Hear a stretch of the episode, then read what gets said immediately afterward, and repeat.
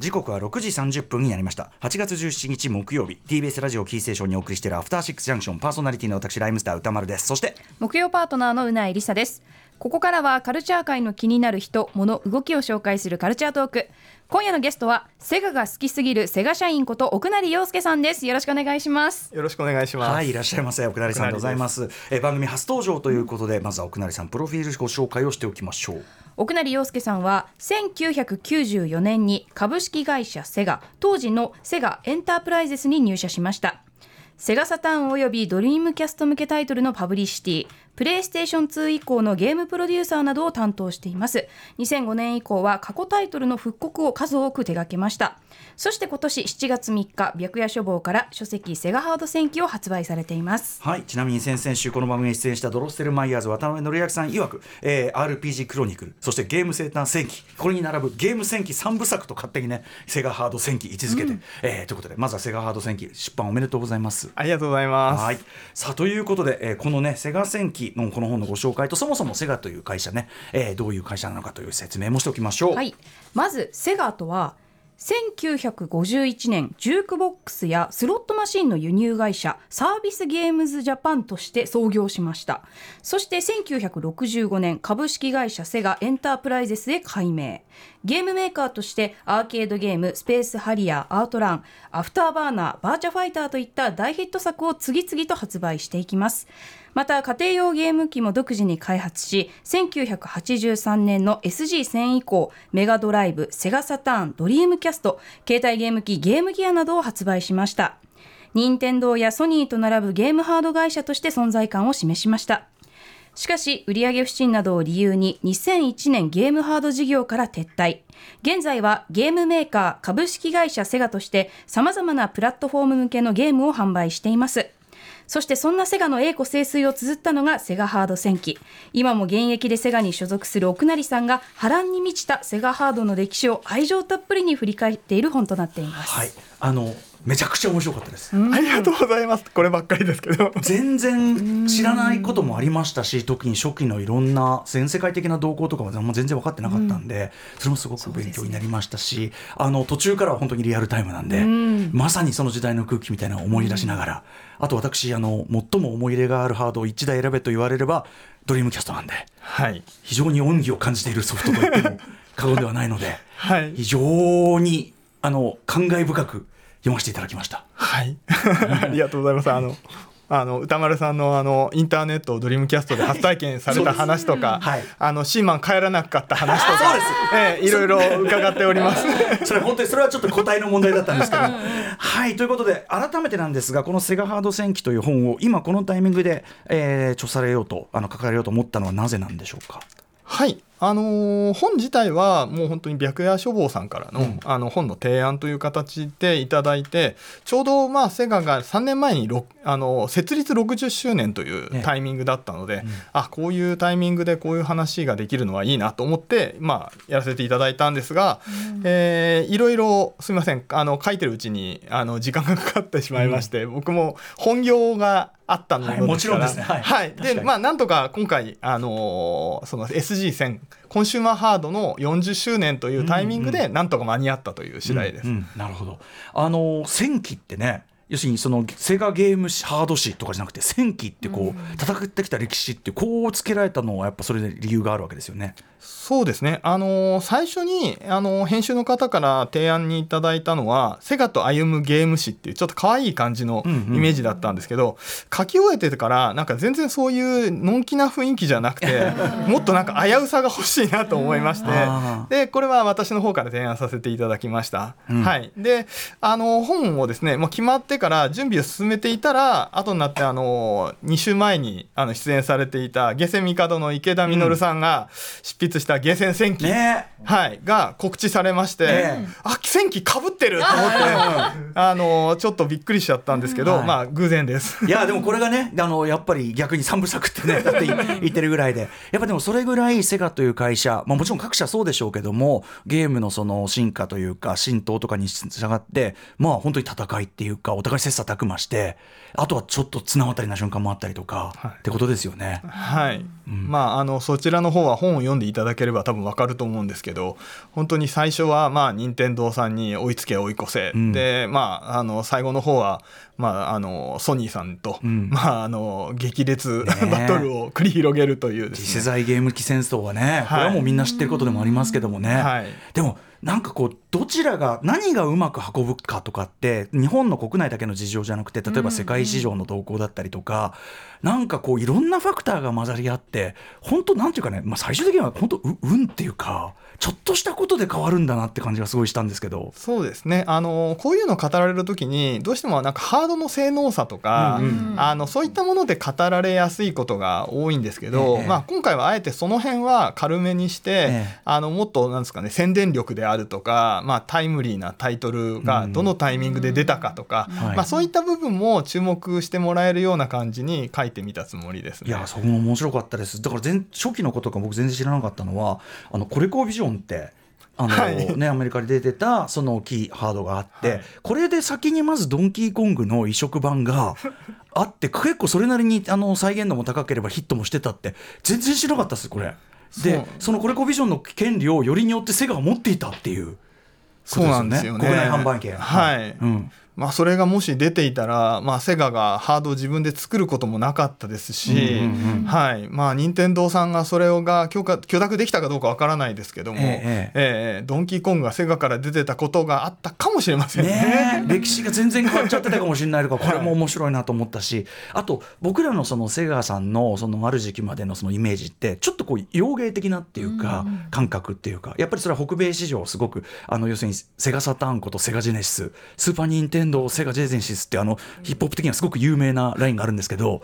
あの要するにすごく北米を向いてるからこそすごくこうソフト的なカラーがそのなんていうんですかね洋ゲー的なハードさを持ってそれが国内市場と相性が悪くなってきてみたいなのもでそれあの難易度が高いのもその北米特有の事情みたいなのがあるってはい、僕すごい知らなかった例えばレンタルゲームシステムが北米特有のがあって、はいはい。あの要するに簡単にクリアさせない必要があったとかはい。これ全然知らなかったことでしたこれは。ビデオレンタルと同じようにゲームがあの2泊3日とかで借りられてたらしいんですよえええね。はい。あのーなのでやっぱりゲームは難しくしないとあの買ってもらえないっていう部分があるので、そう簡単にはクリアできないっていうのがまあと尊ばれたというか、はい、それがだから国内市場とは合わない感じになっていくとかなんか面白いなと思ったんですけど、はい。やっぱりそのアアメリカではアクションがやっぱりヒットしてたので、うんうん。セガはどんどんアクションに力を入れるんですけども、うん。はい。あのその頃日本ではやっぱり「ドラゴンクエスト」と「ファイナルファンタジーが」うん。あの大ヒットしていて、ええ。はい、あのそういうゲームが、まあ、それほど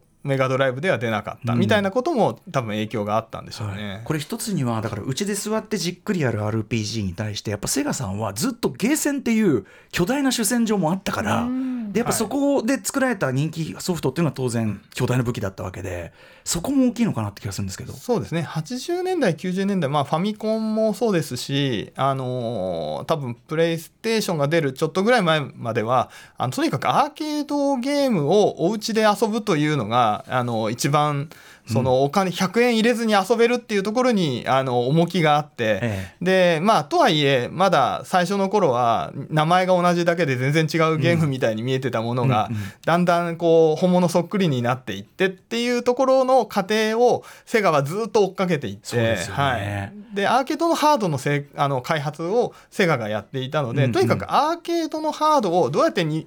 その家庭用にダウンサイジングしして問題がないものにできるかというところをうん。面白くしてたんですけど、あはい。面白くていうかまあ、はい。そこを頑張ってたんですけど、うんうん。まあ、だんだんそのプレイステーションの時代になってくると、はい。家で遊ぶゲームの方が、うん。あのゲームセンターのゲームよりもなんかすごいみたいな時代がやってきてしまったところで、うん。セガは、えっとじゃあアーケードの最新ゲームを移植すれば成功するだろうっていう方程式がうん。崩れていくんですよね。はいえーそこがまあちょっとやっぱりセガサターンのつまずきだったという。いやーでもそのあたり。でもだからこそ対抗する次はそれを学んでドリームキャストが来るわけだけどみたいなの、はい。本当にドラマチックな流れで 最高でございました本当に。はい。えーということでぜひ皆さんこのねあのセガハード戦記めちゃくちゃ面白い本なんでっていうのがありますが、えー今日はですねお知らせの後まあその奥成さんにまあセガの魅力というのをねあのちょっとあの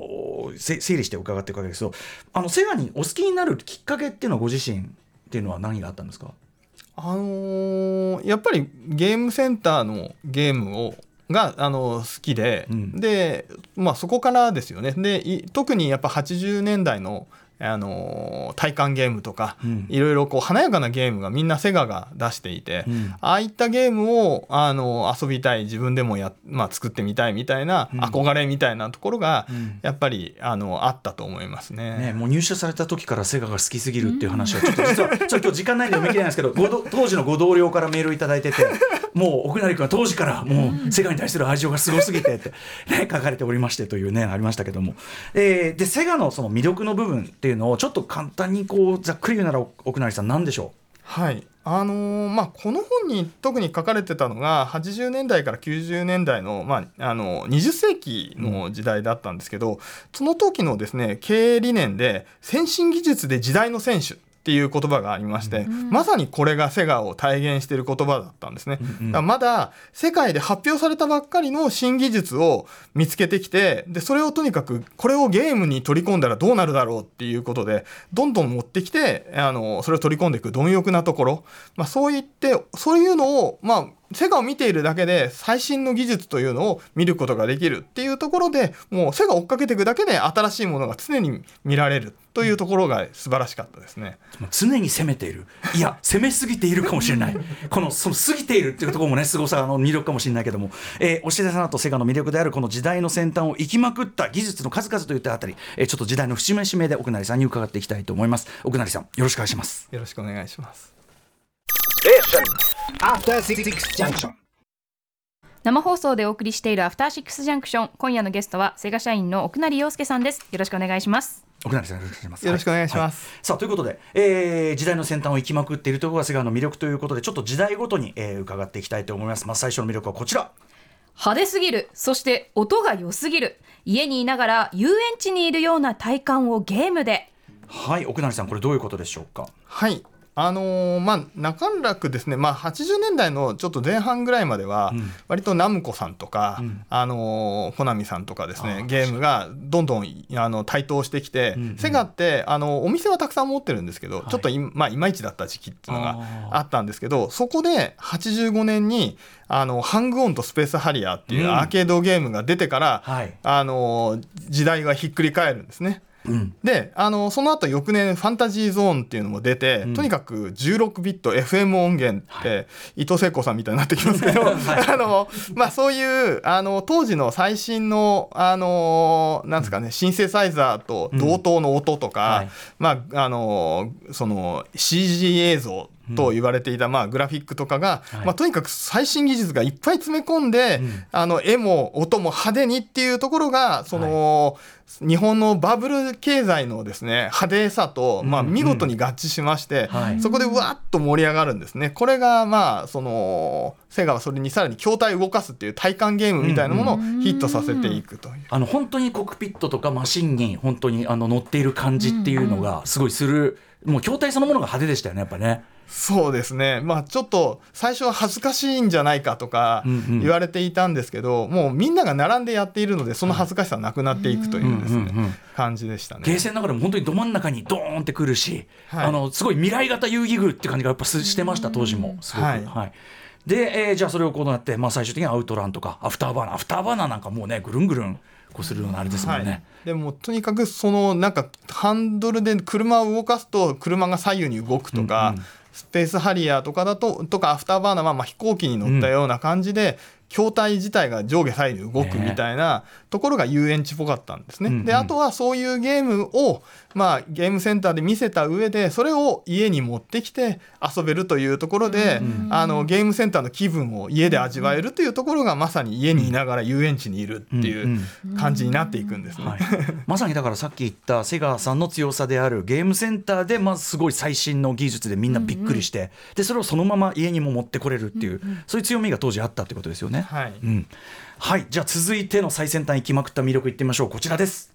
テトリスをアーケードで流行らせたけど。ほうということで。テトリス。実ははい。セガさん、あれなんですよねアーケードで。はい。最初に入らせたのは。あのそうですね。今言ったようなゲームセンターのゲームがどんどん派手になっていくタイミングで、あのセガセガが最初にテトリスを、まあ、ヒットさせたと自称しているんですけど、はい。あのまあ、日本で初めてテトリスを輸入したのは、まあ、映画でもおなじみの BPS さんなんですけども、あのこれを社会現象になるほどヒットに押し上げたのは最初が、まあ、セガのアーケード版テトリスだったと。ねえこれが今回のご本であそうかと思ったのはちょっとシステムを変えたんですよね。ちょっとだけっていうか、はい。操作感というか、はい。うん、なんかそうですね。このまあそのレバーの操作とボタンっていうところをよりなんですかねこう、ゲームとして直感的に。はい、直感的な操作ができるようにしたというところが特にこのゲームがヒットした要因じゃないかと言われていて、はい。あのこの操作はこれまでのパソコンとか、まあ、ファミコンとかで出てたテトリスと操作は違ったんですけど、うん。その後セガが出た後みんなその後出てくるどこのメーカーのテトリスもみんなこの操作になっていく。これだからゲームボーイ版もそれになってたってことなんですよね。ねこれはあれですよ。あのタロン・エイガートンのあの映画「テトリス」ではえ省いてる場面だぞここは。ズリー。セガっていうのは一度だけ出てきましたね。うんうんうん。ねえ。でもこれは大きいですねやっぱね。だからちょっとそこはそのなんていうかせっかくの発明をセガの手柄にし損なったというか、はい。とこもあるんでしょうか？そうですね。だから、あのー派手な時代にシンプルな、あのーパズルゲームをヒットさせたというところが今回のこの「テトリス」のエポックメイキングなところで。でまあそれはその後ゲームボーイで任天堂さんが出してさらに、まあ、ヒットするんですけども、うんうん。あのセガはアーケードをずっとそのまま続けていったのでそのままテトリスの後もコラムスとか、ぷよぷよとかっていうものが次々と出ていって、まあそういうパズルゲームというのをまあそのえっと、派手なゲームとは別のところで一つの市場を作ったということですね。ね、でもゲーセンという場では常にその革新は本当にずっと行っててそれこそゲーセン戦記でも出てきましたけど UFO キャッチャーとか、はい。プリクラとか、はい。ねそれはだってセガさん常に先導してるわけですもんね。そうですね。まあだから既存にもあったものをまあそのどんな人にも遊べるようにどういうふうにしたらいいだろうかっていうことを考えて提供していったのがまあセガだったんですね、うんうん。だからあのやっぱりゲームセンターをそのかつての不良のたまり場と言われていたところから、女の子やまあ子供の人で子供でも安心してあの来られる場所に行こうっていう業界の運動の中で、まあ先頭をまああの進んでいったのがセガだったとねいう感じです。だからこそゲーセンがすごい派手で華やかだったしあの夜遊びになんていうのすごいディスコ行く感覚っていうかぐらいの感じありましたよ本当に。ははいいということでじゃあ続いての項目いってみましょ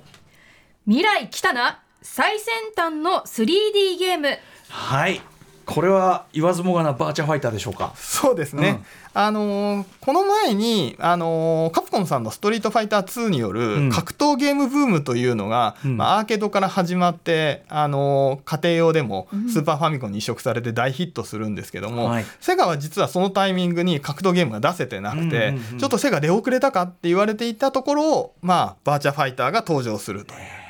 はい、これはもう僕もういつも言ってるんですけど映画館、映画あのゲーゲーセンで初めて人だかりできてて、向こうに画面が見えて近寄ってった時のみみ未来っていうあの感じ忘れられないですね。でも実際やっぱ全く革命的でしたよねこれね。この実在感というか。そうですね、まあ、今までその 2D で描かれていた絵が、まあ、3D でゲームをするってこれあの今の人には全く伝わらないかもしれないんですけど立体で人間を表現してそれでゲームを遊ばせるというのがほぼバーチャファイターが初めてでもうとにかくみんな驚きを持ってこれが迎えられたということで。はい。3D の空間をちゃんと生かしてるし、はい。なんかすごくこう技あのつかみとかこうなんていうんですかねこう飛び道具じゃない技だったんで実在感があるこう格闘だったんですよねなんかね。そうですね。アタック感があるっていうか、はい、あの、パンチやキックで殴られた時のなんかこう感触みたいなものが当時はあの荒い CG グラフィックでもつ